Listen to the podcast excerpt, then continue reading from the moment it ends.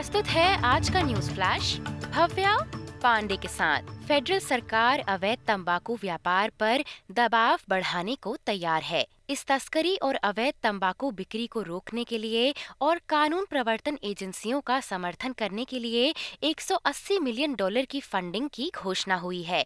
ABF अवैध रूप से आयातित सिगरेट की बिक्री को रोकने और अवैध व्यापार को बाधित करने के लिए एक समन्वित दृष्टिकोण से कॉमनवेल्थ राज्य और क्षेत्रीय एजेंसियों का नेतृत्व करेगा। नेशनल फार्मर्स फेडरेशन का कहना है कि प्रमुख सुपरमार्केटों की सरकार की समीक्षा से बहुत ही ज़रूरी पारदर्शिता सामने आएगी। समीक्षा में सुपरमार्केट की आचार संहिता की जाँच की जाएगी और सुपरमार्केट द्वारा किए गए रिकॉर्ड मुनाफे और किराने की बढ़ती लागत की जाँच भी होगी।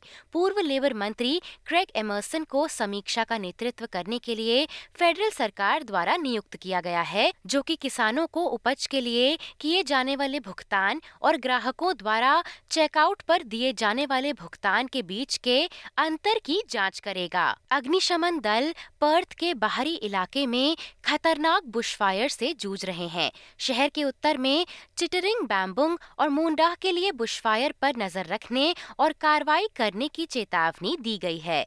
वहीं उत्तरी क्वींसलैंड में भारी बारिश जारी रहेगी क्योंकि Victorian, New South Wales border के पास के कस्बों को भी बाढ़ की चेतावनी का सामना करना पड़ा है। केप यॉर्क प्रायद्वीप पर एक मानसून ट्रॉ आज कोरल सागर में विस्तारित होने वाला है, जो कि कई दिनों तक चलेगा। बात करें खेल की खबरों की तो दुनिया के नंबर एक खिलाड़ी नोवाक जोकोविक ने मेलबर्न पार्क में ऑस्ट्रेलिया ओपन के पहले दिन रात के सत्र की शुरुआत करने से पहले अपनी कलाई की चोट की चिंताओं को खारिज कर दिया है। वे क्रोएशिया के डायनो प्रिस्मिक से बराबरी करेंगे। वहीं ताइवान की डेमोक्रेटिक प्रोग्रेसिव पार्टी, यानी कि डीपीपी के समर्थक राष्ट्रपति पद के उम्मीदवार विलियम लाई चिंग ते की जीत को लोकतंत्र की जीत जीत बताया जा रहा है। वर्तमान उपराष्ट्रपति श्री लाई ने लगभग पाँच दशमलव छह मिलियन वोट हासिल किए, जो कि मतदान के 40 प्रतिशत से अधिक है। उन्होंने एक बयान में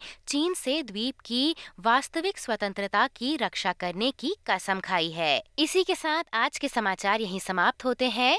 धन्यवाद।